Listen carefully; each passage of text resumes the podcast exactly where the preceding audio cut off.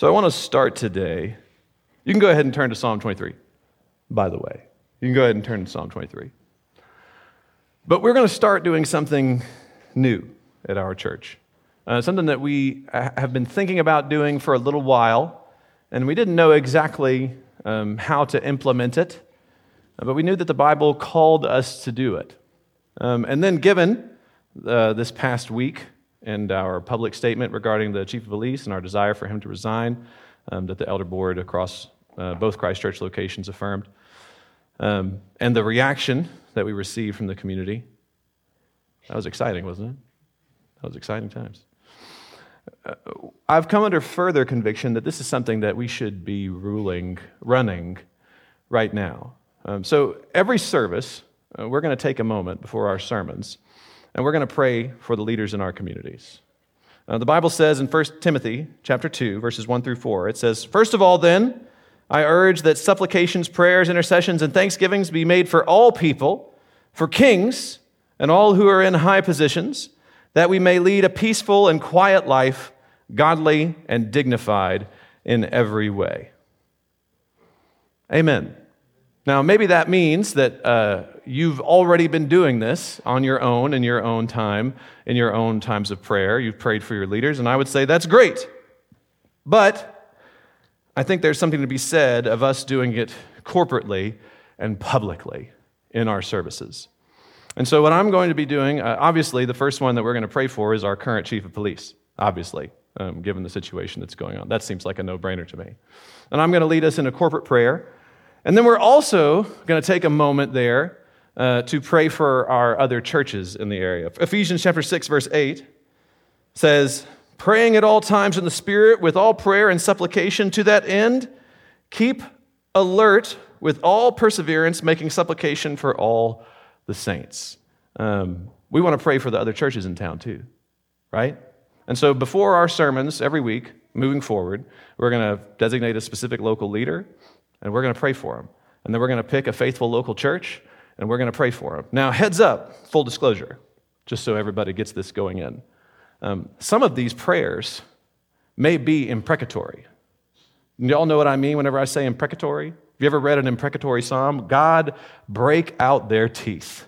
You ever read psalms like that before? Those are David's prayers for certain leaders. So, some prayers that you hear and that we pray as a church together may be imprecatory because a leader has chosen wickedness. And we want them to repent. Amen? We want them to repent and submit to all of Christ and all of life because all of God's law applies to all the earth. He is the King of kings and the Lord of lords. And therefore, we're going to pray for that. And some of these prayers will be joyful prayers of thankfulness for a brother or for a sister in the Lord as they work and strive to follow all of Christ in all of life. Some of these prayers for churches in town will be prayers of repentance for those churches because they've left what the Bible actually teaches. And some of these prayers for churches will be prayers for dear brothers and sisters in the faith and saints as we labor together to build Christ's kingdom. So, full disclosure, when I say, some of y'all are looking at me like this, like deer in the headlights. You know, we're going to pray the way the Bible prays, right? We're going to pray the way the Bible prays. We're going to teach what the Bible teaches. We're going to live the way the Bible tells us to live. And that means sometimes we pray things that make us a little nervous. But that's going to be okay. Because we, as God's people, want to be people of His Word and nothing else. Amen? Amen. I'm going to read these passages again. 1 Timothy chapter 2 verses 1 through 4 if you want to understand why we would do this, why we would pray for our civil leaders. First of all then, this is Paul talking, I urge that supplications, prayers, intercessions and thanksgivings be made for all people, for kings and all who are in high positions. That's in our case we don't have kings, we have elected officials, civil rulers, civil magistrates for kings and all who are in high positions, that we may lead a peaceful and quiet life, godly and dignified in every way. So let's pray for our chief of police, Greg LeBlanc. Would you bow your heads with me, please? Father in heaven, we confess that we have not obeyed the call to pray for your ministers in the civil sphere, your elected officials, and we repent, committing now as your people to do so corporately and publicly. Cleanse us from all unrighteousness, we pray, and hear our prayers. Our Lord and King, our Father in heaven, we come to you on behalf of Greg LeBlanc and his eternal soul. He has demonstrated by his actions that we are aware of that he does not know you and that he is in rebellion to you and to your ways. And we pray for his repentance. Lord, as we, your people, know the heavy hand of your conviction of sin, and we pray that you would rest it upon our chief of police. We pray that you would restore him to his family and his marriage, and that he would be united to you in Christ through repentance and faith. Father, we pray that he would see the error in his ways, not just in a professional lapse, but as sin and that he would be convicted to his heart, and that he would lay down his office willingly in submission to you and to your words. Father, we pray that if there are faithful believers close to him, that they would be wise counsel to him in this regard, that you would conquer the enemy in his ears and make way the path for your truth. We pray that the police department in our city would receive a good and righteous leader according to the standard of your law, and that your justice would roll down as a result, that the tides of death and destruction would be stopped, and that our families as a whole would pursue you again. We pray all these things in Jesus' name, and all God's people said, Amen. Now we move into the time we're going to pray for a local church together as the saints. Um, our first church that we're going to pray for is actually going to be First Baptist Opelousas. Uh, Ephesians chapter 6, verse 8. Praying at all times in the Spirit with all prayer and supplication to that end. Keep alert with all perseverance, making supplication for all the saints. Would you bow your head with me, please, as we pray for our brothers and sisters down the street? Our great Lord and King, we also pray for the saints of First Baptist Opelousas, that you would be with them as they search for a pastor. That you would help them in the ordering of their church according to your words and commands, that you would give them wisdom and discernment, and that you would send them a great and strong leader who submits to all of your words in all of life and who will lead them well. Father, we pray that you would be near them and they would know it, that they would know you and be comforted by you, and that the enemy would gain no foothold in that church. And if he already has, that it would be shaken and destroyed through your grace of confession and repentance. Father, we thank you for your saints, and we pray for many years to come of fighting together with them for the advancement and cause of Christ, his kingdom, and his glorious gospel. In Jesus' name, and all God's people said, Amen. Psalm 23 is where we are this morning. As we continue our, our walk through the, the Lord is my shepherd psalm, right? That's the, that's the one that we're talking about here. Now, we, we've dealt with several things along the way, and I don't find it ironic at all that after everything that happened this week, after everything, we were, I don't know if there was a news station that did not talk about us. After everything that happened this week, that this is the place in the psalm in which we land. I don't think it's a coincidence at all. And so today, we study and we read and we learn together. Today, we're going to talk about the valley of the shadow of death. Look with me at Psalm 23. We're going to read verses 1 through 6 together. Would you stand with me for the reading of God's word? That's new, I know. You didn't see that coming, did you? Would you stand with me for the reading of God's word? Psalm 23, verse 1. The Lord is my shepherd, I shall not want. He makes me lie down in green pastures. He leads me beside still waters. He restores my soul. He leads me in paths of righteousness for his name's sake. Even though I walk through the valley of the shadow of death, I will fear no evil, for you are with me. Your rod and your staff, they comfort me. You prepare a table before me in the presence of my enemies. You anoint my head with oil. My cup overflows. Surely goodness and mercy shall follow me all the days of my life, and I shall dwell in the house of the Lord forever. The word of the Lord. You may be seated. The valley of the shadow of death. Now, we don't have any of those down here, right? Like, what's a, what's a valley? we don't have valleys here because we don't have hills. We're in the plains. We're in the flatlands down here. The, the coastal plains, I believe, is the, is the way that it's described. There's, we barely got hills. I have hills in my backyard, but because that's because a thousand years ago, that's where apparently the Mississippi River ran. Uh, uh they're not real hills. It's an old riverbed that used to be there from a thousand years ago. But we need to understand a little bit more about what even this geography is talking about. Uh, now, I, I, have family who live in, in Massachusetts, up in the, in, the, in the Appalachian Mountains of western Massachusetts. So, not over in Boston on the east coast, but on the, on the west side of the state. And they've got, they live literally on, on the side of a mountain. And, and my grandparents are from there. My father's there. My sister lives there now. I have aunts and uncles up there. And periodically, you know, every now and then, we'll go up there and we'll see somebody on occasion. And they've got this profound thing that happens. It could be you know, the fall, when the, when the times start to shift, right? The days start to get shorter. And there's this crazy thing that goes down. Sunset up there sometimes happens at like 3.30. Could you imagine that?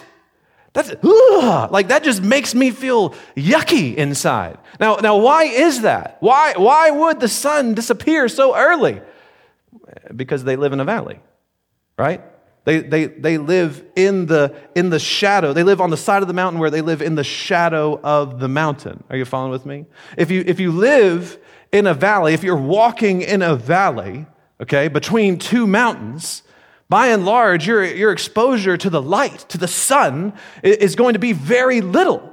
You're, you're going to have mostly shadow. And as you look up, and I don't know if you've ever been on the west side of the United States before, but if you've ever been around the Rocky Mountains before, them, them not little mountains, right? It's, it's intimidating. I remember one time my sister was living in Washington State, and we drove up, uh, or we flew up to, to the east half of Washington State to go see her. And then at one point, we took a, we took a trip through the state to the other side, to, to the Seattle side, to the west coast. And if you want to go from east to west in Washington State, you're going to drive through the Rockies, and it's terrifying, okay?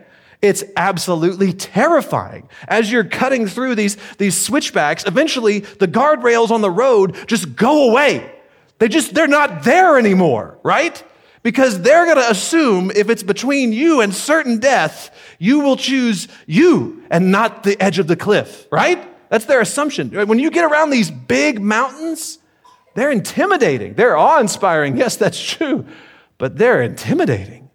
And so as he's walking, through this valley between these two mountainsides. Okay? This is the picture that's being painted. And he's walking under the shadow of death. Now, now what does that mean? So he, he's walking through this valley, okay? But the shadow hangs over him the whole time. Now, notice it's, it's not death itself. Like the mountain hasn't crushed him, the mountain hasn't fallen on him, but he lives under the, the shadow of death. He lives under the, re- the reminder that one day it's inevitable, death is coming, right? That, that's what this is, that's the picture that this passage is trying to, trying to paint for us. One day, it's inevitable. We, we, me and you, we walk through the valley of the shadow of death, meaning all of our lives are a reminder that death's coming, right? When you go to a funeral, you're reminded that death's coming. When you, when you watch a show and somebody dies, you're reminded that, that death's coming. Whenever, whenever you have a goldfish and it dies, which they die apparently really fast, you're reminded that, that death is coming. Whenever, you, whenever the freeze sets in and the leaves fall off of the trees, you're reminded that death is coming. We walk through the valley of the shadow of death. In other words, you can die, right? You can die. But what is David's response? Even though I walk, what? Even though I walk through the valley of the shadow of death, I will what? Now, who's got a reason? I, I will fear no evil. But who's got a reason to fear evil? David does. Because he's fighting evil all the time, right? King David goes against Absalom, his own son. King David goes against Saul, who tries to pin him against a wall with a spear. King David goes against Goliath, who is 10 times his size, who could kill him in a moment. David was just a young boy then. King David is going against all the other kings that are around him, raging, warring against him all the time. And he says, Even though I have all of these reminders of death, I will fear no evil. Who's going to kill David? The evil people, right? Who's, who is David's threat? The evil that will kill him if it gets a chance. The evil that wants him dead. David has real threats to his life, often, regularly. But he's not afraid because David's response is simple What's the worst they can do to me? And he knew what the worst they could do to him was, which was what? What's the worst they can do to me? They can kill me. Sounds fine. Bring it on. I will fear no evil because I have no fear of death, because I know who my God is. I'm not afraid. What's the worst thing that the world can do to you? They can kill you. Bring it on. Let's go. See, this was the disposition of Christians forever. That's why we were missionaries to the rest of the world. That's why we died being missionaries to the rest of the world. That's why we courageously proclaim the truth. This is why William Tyndale's dying words as he was burned at the stake for translating the Bible into English was, Lord, open the king's eyes. Because he knew the worst thing that they could do to him was kill him. Bring it on. We've lost this. We've lost this. We now fear death. That was one of the strangest things that the COVID stuff did to us. It brought to the surface that suddenly Christians were afraid of death again. Right? Suddenly, we were scared to die we lost that moxie. It was as though all of a sudden a bunch of folks that called themselves Christians started acting like death was what we should all be afraid of. No.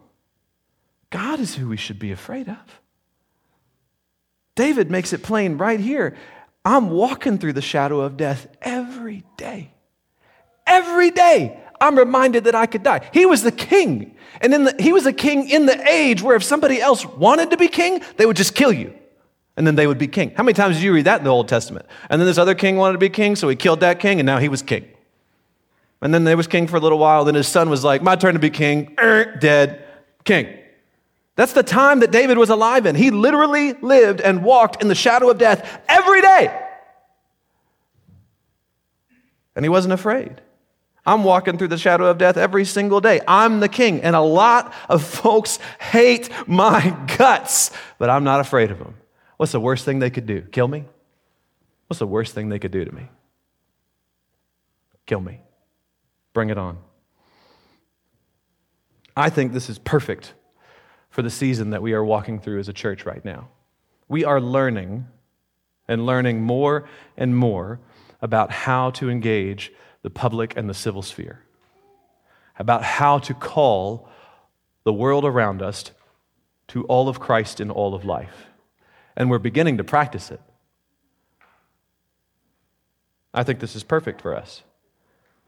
Because in order to do that well, it means that what went down last week will likely happen again.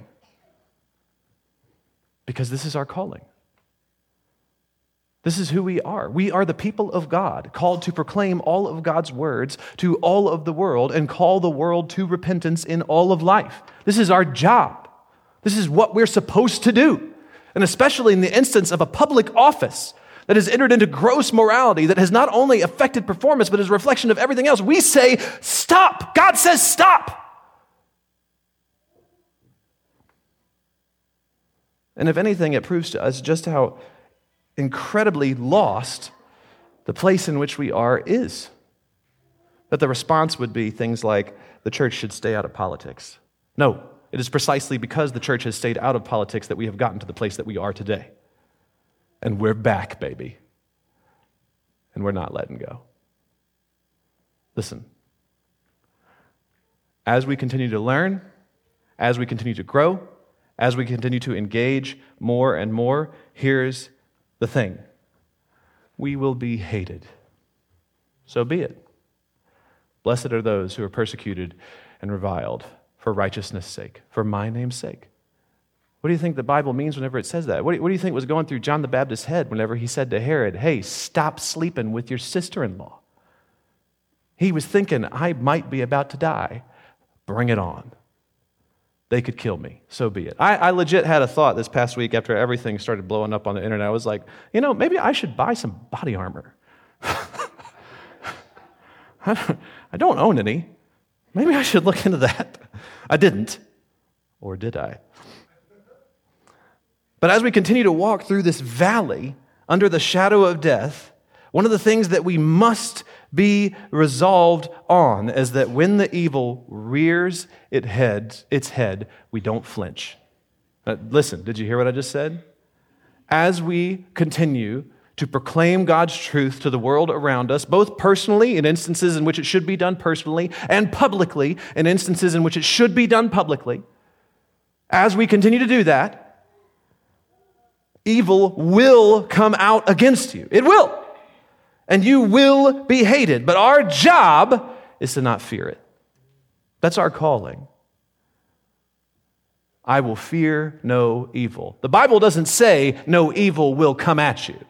The Bible doesn't say you're going to be safe and protected all of your life if you just follow me and no problems are ever going to happen. The Bible makes it clear, in fact, that evil rails against God and his people. Evil hates God. Evil hates God's law. It hates God's commandments. And we, as God's people, look it straight in the face and we say, What's the worst thing that you could do to me? Kill me?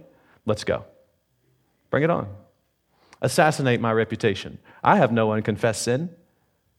Everything about me is known assassinate my, my, my ideal picture of comfort and relaxation.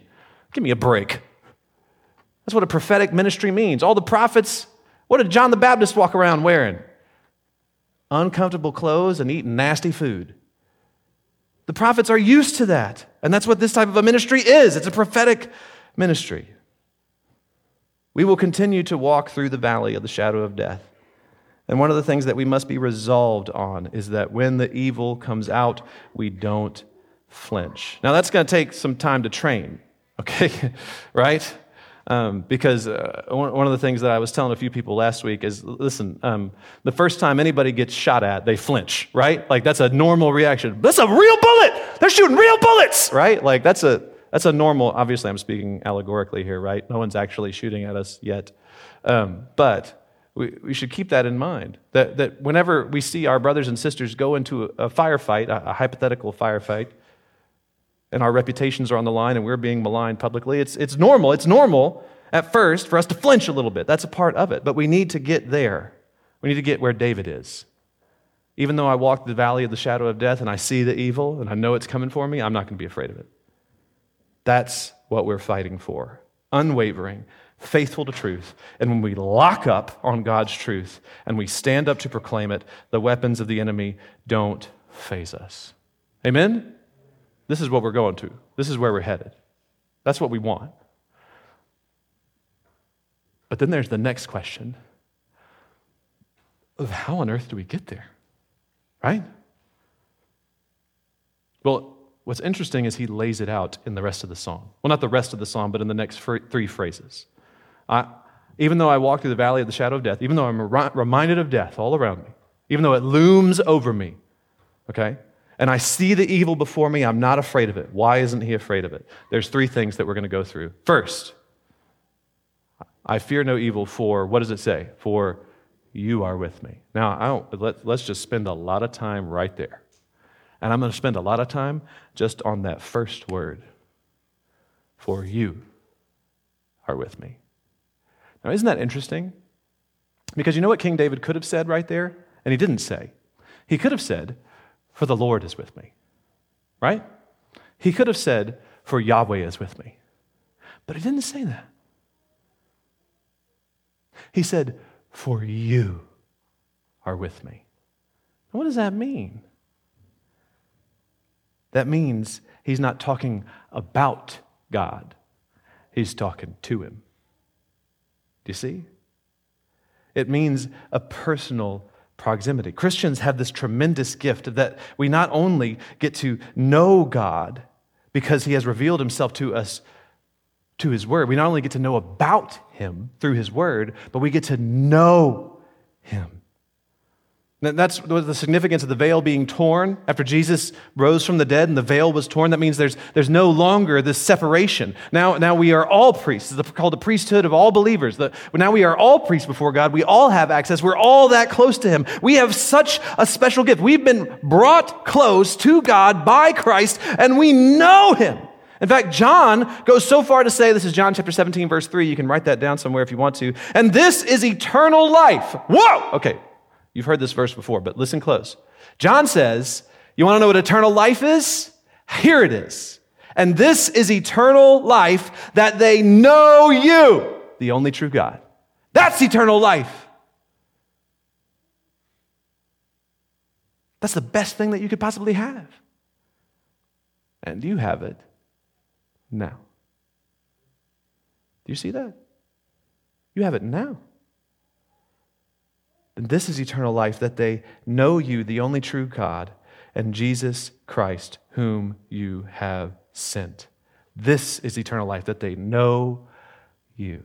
Now, now here we run into one of those classic English language problems, and I just kind of want to flesh this out a little bit. It's the same problem with the word love. Uh, I love tacos. I love my wife. Obviously, that's two different loves, right? You know, like I don't love tacos the same way that I love my wife. If you love tacos the same way that you love your wife, you need marriage counseling, okay? Like we gotta we gotta figure that out.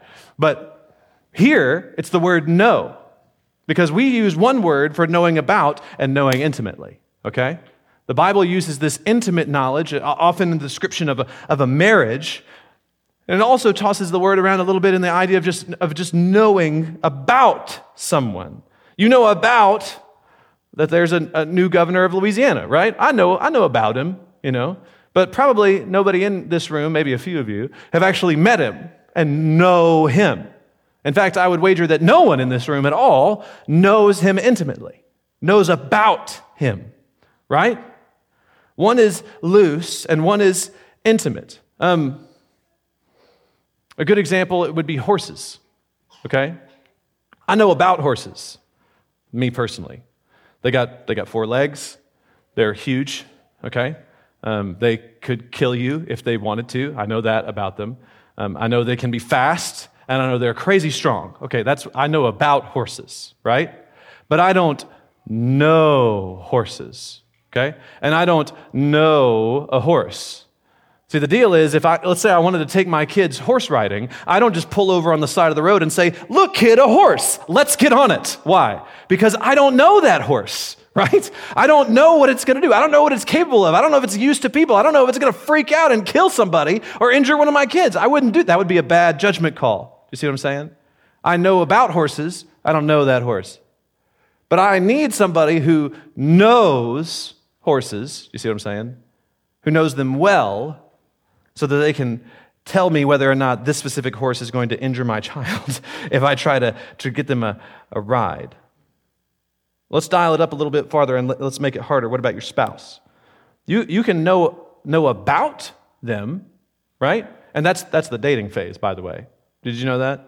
The, the dating phase of, of a relationship is the knowing about someone. Some of y'all are in the dating phase. Some of you want to be in the dating phase. You should listen very closely because this is important for you. You ready?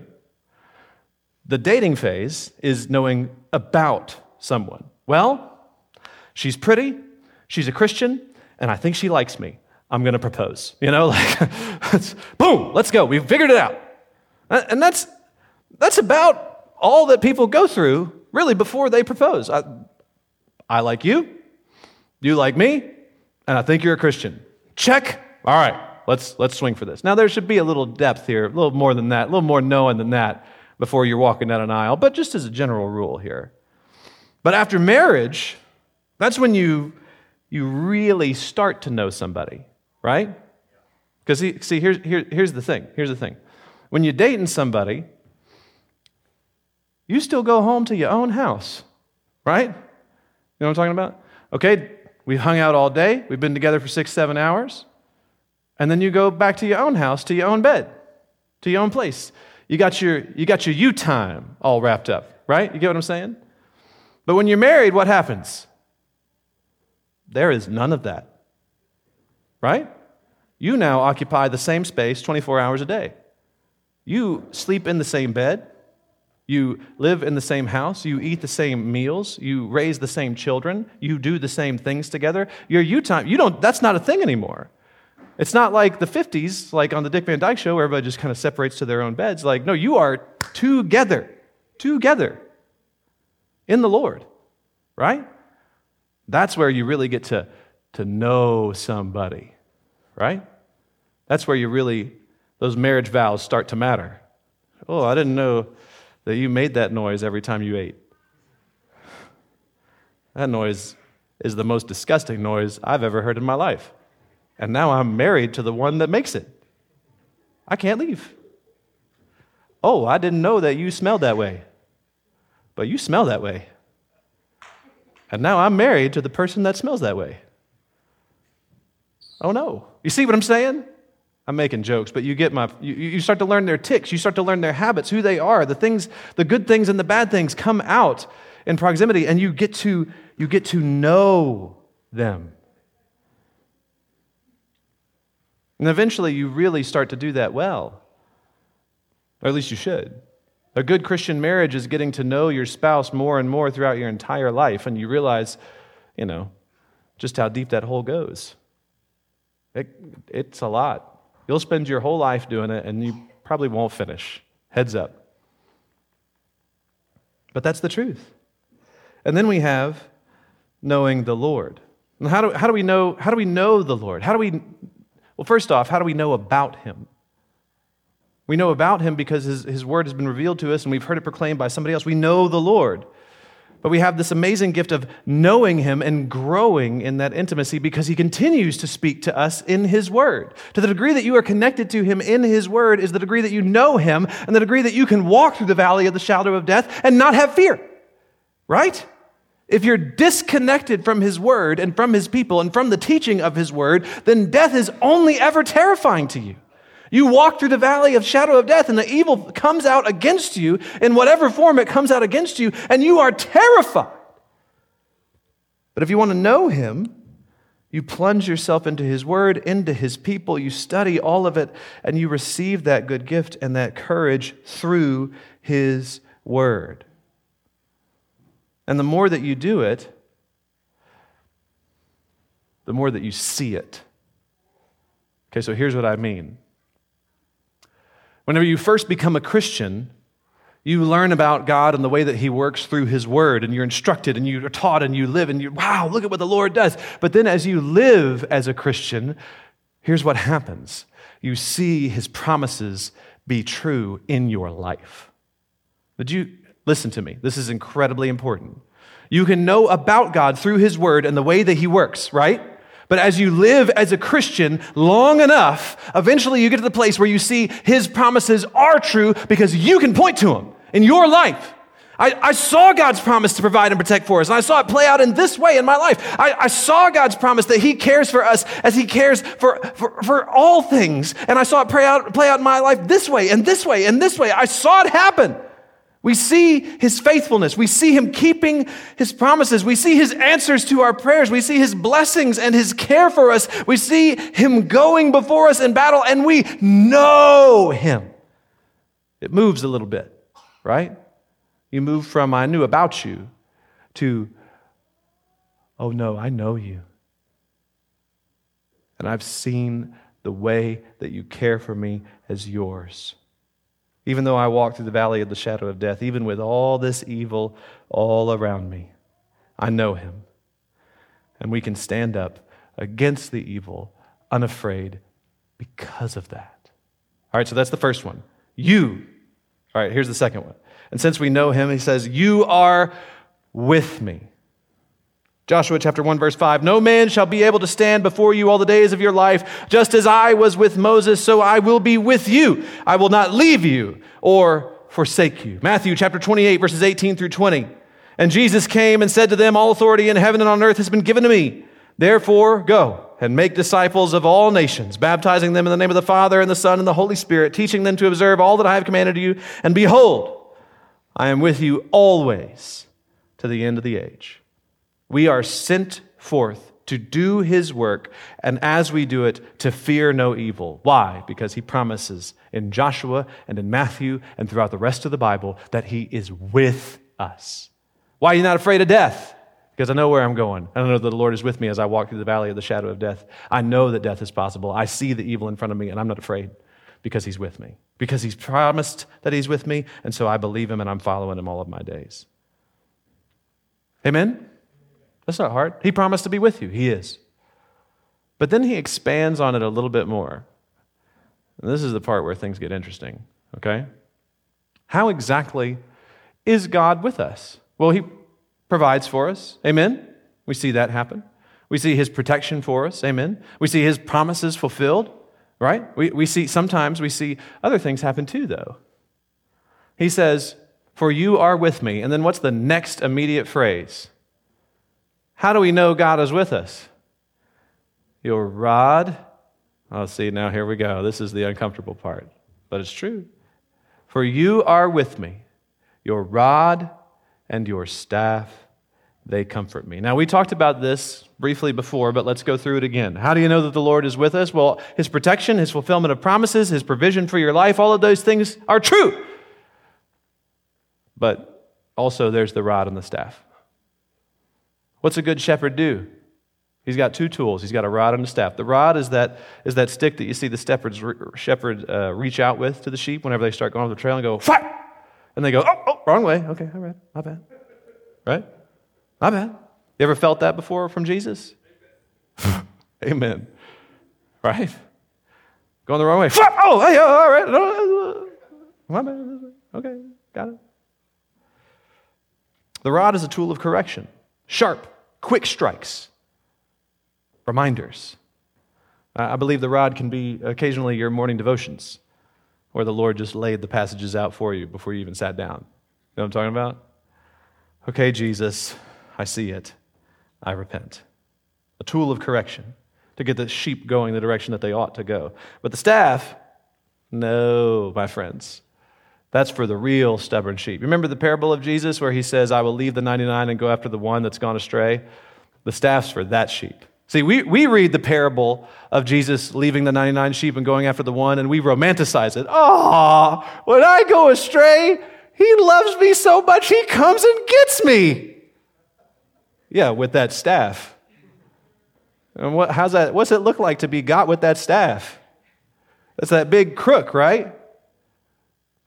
He walks over to you with that staff, he wraps that bad boy around you, and he drags you sheep screaming all the way back to the flock as you kick and shit. As, uh, no, too bad. You're going back. You're going back. The, the whole point of the staff is that he drags you against your will, right? No, you're my sheep, and you're coming with me. Amen.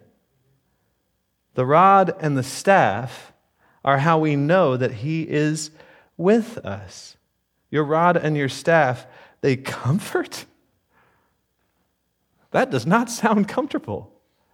But for the true believer, we see it as a comfort because He will not let you. He will not let you leave. You belong to Him. He will give you the sharp strikes if you need them, the quick, the quick little splats if you need them. But he will also be faithful enough to put that hook around you and drag you back if he has to. He will not let you go. You are his, and that is the comfort. It's the same promise of the scriptures of a comfort of a, hand of a strong father, of the rod of correction coming from your father or from your mother. Because the Bible says that they do that because they love you. What does the Bible say? The Lord disciplines those whom he loves. That's another one of those verses that we, we romanticize. Ah, yes, it's because he loves me. The word discipline is there. The sharp strikes, right? The sharp strikes, the, the, the dragging back with the crook. In a parenting illustration, it's the rod of correction of, of a father, of a mother to its child. It's because they love them. They discipline those whom he loves. In fact, Proverbs chapter 13, verse 24 says that a father who hates his child doesn't discipline them. That's the comfort. When you receive the discipline of God, it's because He loves you and He will not let you go to hell. He won't. You're His and he will fight for you, even if it means he fights you for you. Do you see? Oh, look, the poor little sheep, the, he left the 99 and went after the one. Just play that back properly in your brain going forward.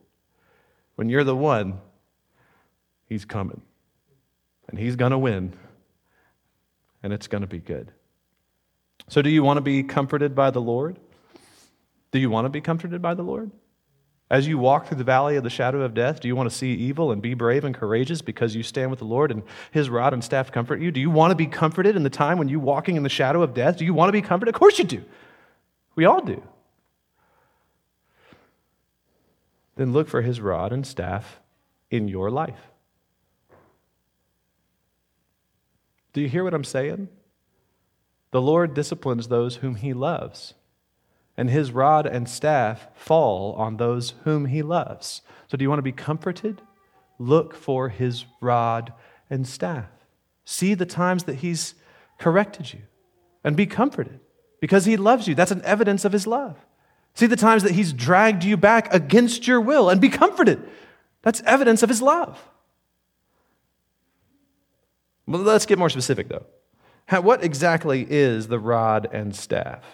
What is, a, what is the rod and staff in our lives? How does he point us in the right direction? How does he correct us along the way? How does he drag us back? There's several, but I want to go quickly through the list to just kind of help us think through this properly. First, it's commandments, right? First, it's God's commandments. What are some of the ways that God corrects us? We read his word and we're like, oh, shouldn't have done that. Whoops, I repent. Sorry, Lord, my mistake. One of the, that's one of the ways. Jesus says, Not a jot, not a tittle shall pass away. It shall, it shall remain, for his law constrains us. Paul even describes it as a tutor, right? It keeps us in the lane. His law teaches us, it instructs us, it shows us where to go. Come to Sunday school if you're not. I have that put in my notes here to remember to remind you of that. Okay, next thing. It's not a wonder that we would fold to fear that we would let the shadow of death intimidate us into silence when we have no comfort, when we reject God's commandments. Right? If you reject God's commandments, you reject one of the ways in which He intends to comfort you. And so, of course, you're afraid of death. Of course, you're afraid of, of losing your life. Of course, you're afraid of all that. Of course, you can't have bravery and courage and stand up when you know you ought to because you're afraid because you don't have God's commandments. You've gotten rid of them, you've thrown them away. But if we are bound by his commandments, we can say, like Martin Luther, Here I stand, I can do no other. I will not yield on God's truth. This is what he says. I know it's true.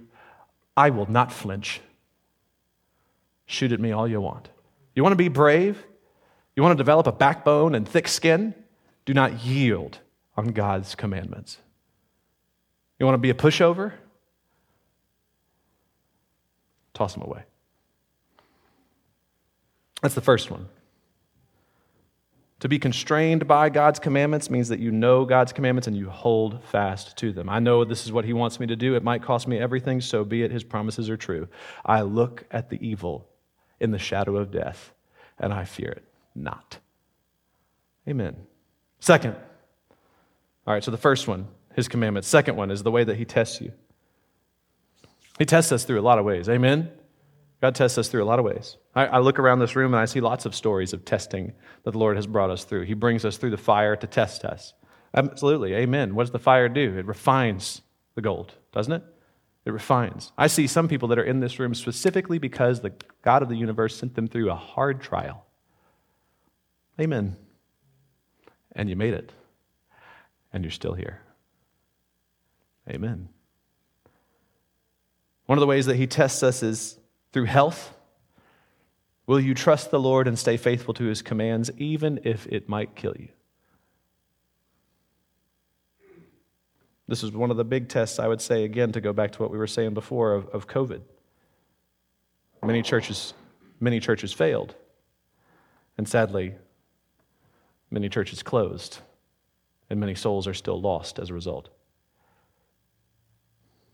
Maybe the way that he tests you is through your reputation.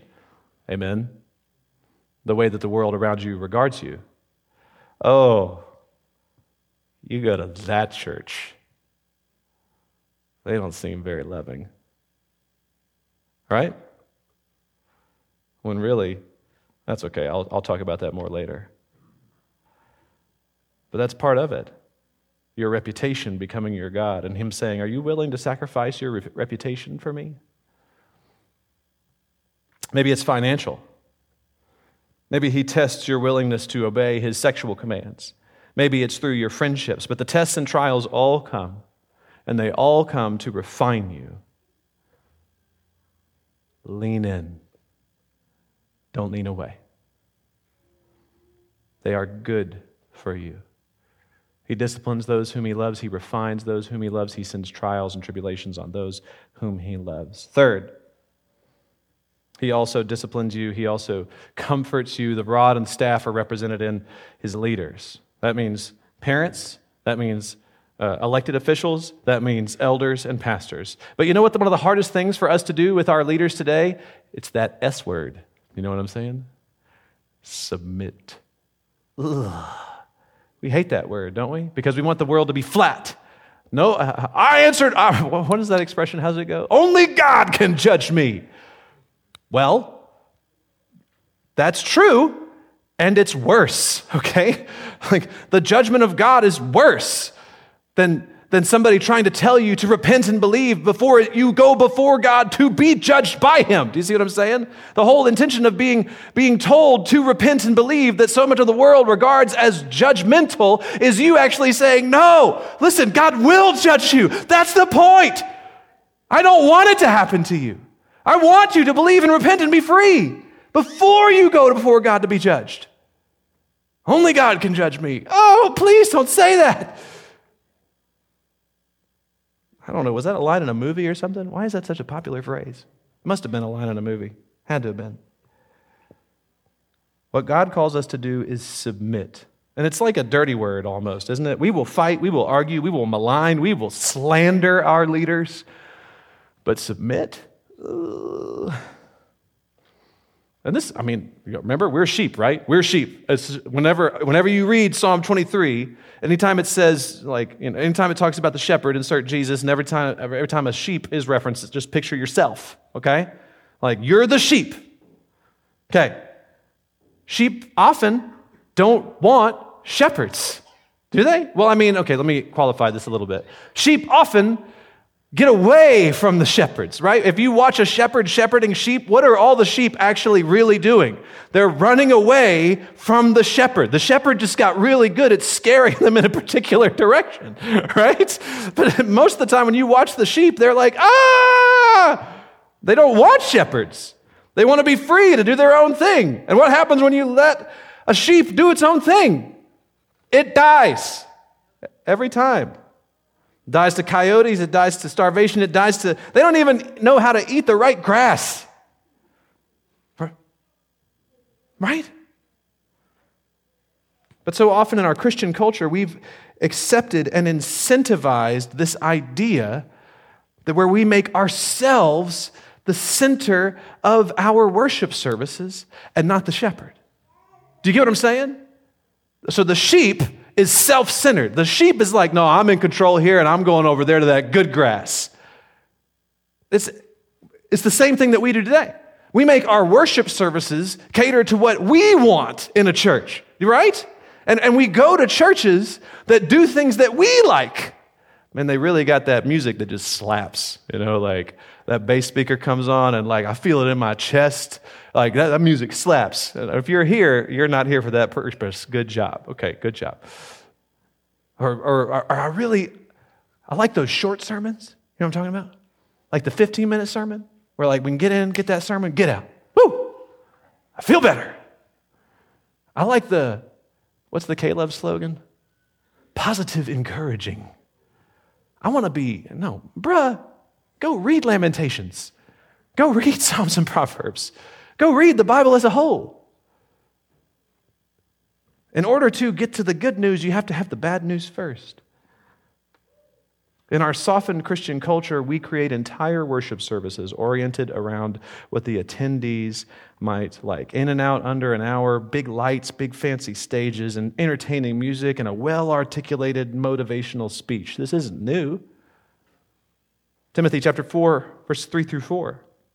For the time will come when they will not endure sound doctrine, but wanting to have their ears tickled, they will accumulate for themselves teachers in accordance with their own desires, and will turn away their ears from the truth and will turn aside to myths.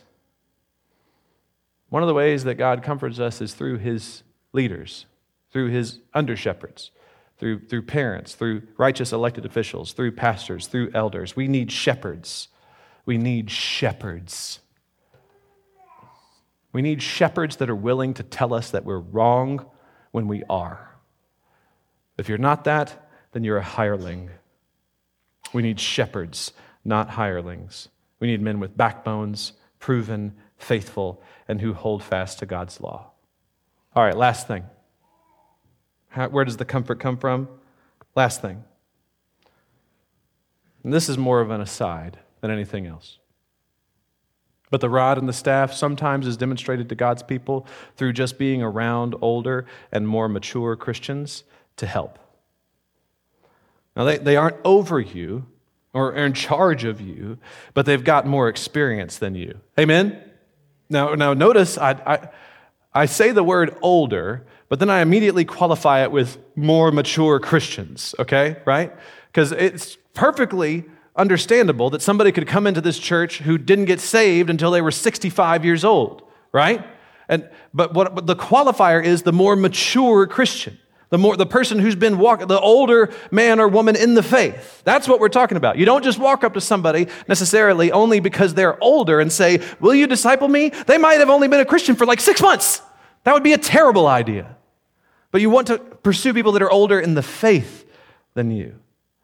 It's like, um, it's like sergeants in the battlefield with the privates. They've seen more action, right? They don't, they don't flinch when the bullets come anymore. They've been through a few firefights. They know, they know how to handle themselves. And just seeing mature Christians like that, are you, are you older, more mature Christians listening to me right now? I need you to listen to me.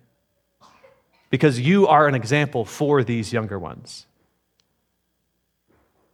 They need to see your actions and be made brave by them. They need to see you standing up straight with a backbone willing to follow the Lord Jesus no matter what the cost is in order to help our younger brothers and sisters in the faith be brave. Have to. Just seeing mature Christians like that is an encouragement for the younger ones. Find them, get close, hold on. We are in the valley of the shadow of death. We live under the threat of death. The shadow of death hangs over us at all times, but there is comfort. There, there is a way for you to stand up and not be afraid of evil. It's there. Stay close to your shepherd. And, and that means you're within the reach of the rod and the staff. Stay close to your shepherd. You should stay close. And that is good because he loves you. Amen? And he disciplines those whom he loves. Let's pray. Father, thank you for your good word and your good truth, and that you teach us and instruct us and admonish us. You exhort us, you rebuke us, all of those good things that we need. Please don't stop. Father, we confess that we have run away from your shepherd's staff, that we have run away from your rod, that we have run away from you. Please forgive us. Help us to walk in faithfulness to you all of our days, and forgive us for the times that we have wandered. Lord, I pray that we would pursue you wholly and completely, that we would rejoice in being close to you, and that we would look over our life and see the times that you have comforted us and thank you for them. Lord, you are good, your mercies endure forever. Help us to meditate upon that goodness, remember it, see it in our lives for the times that your rod and staff have appeared, and may we be comforted by it. In Jesus' name, amen.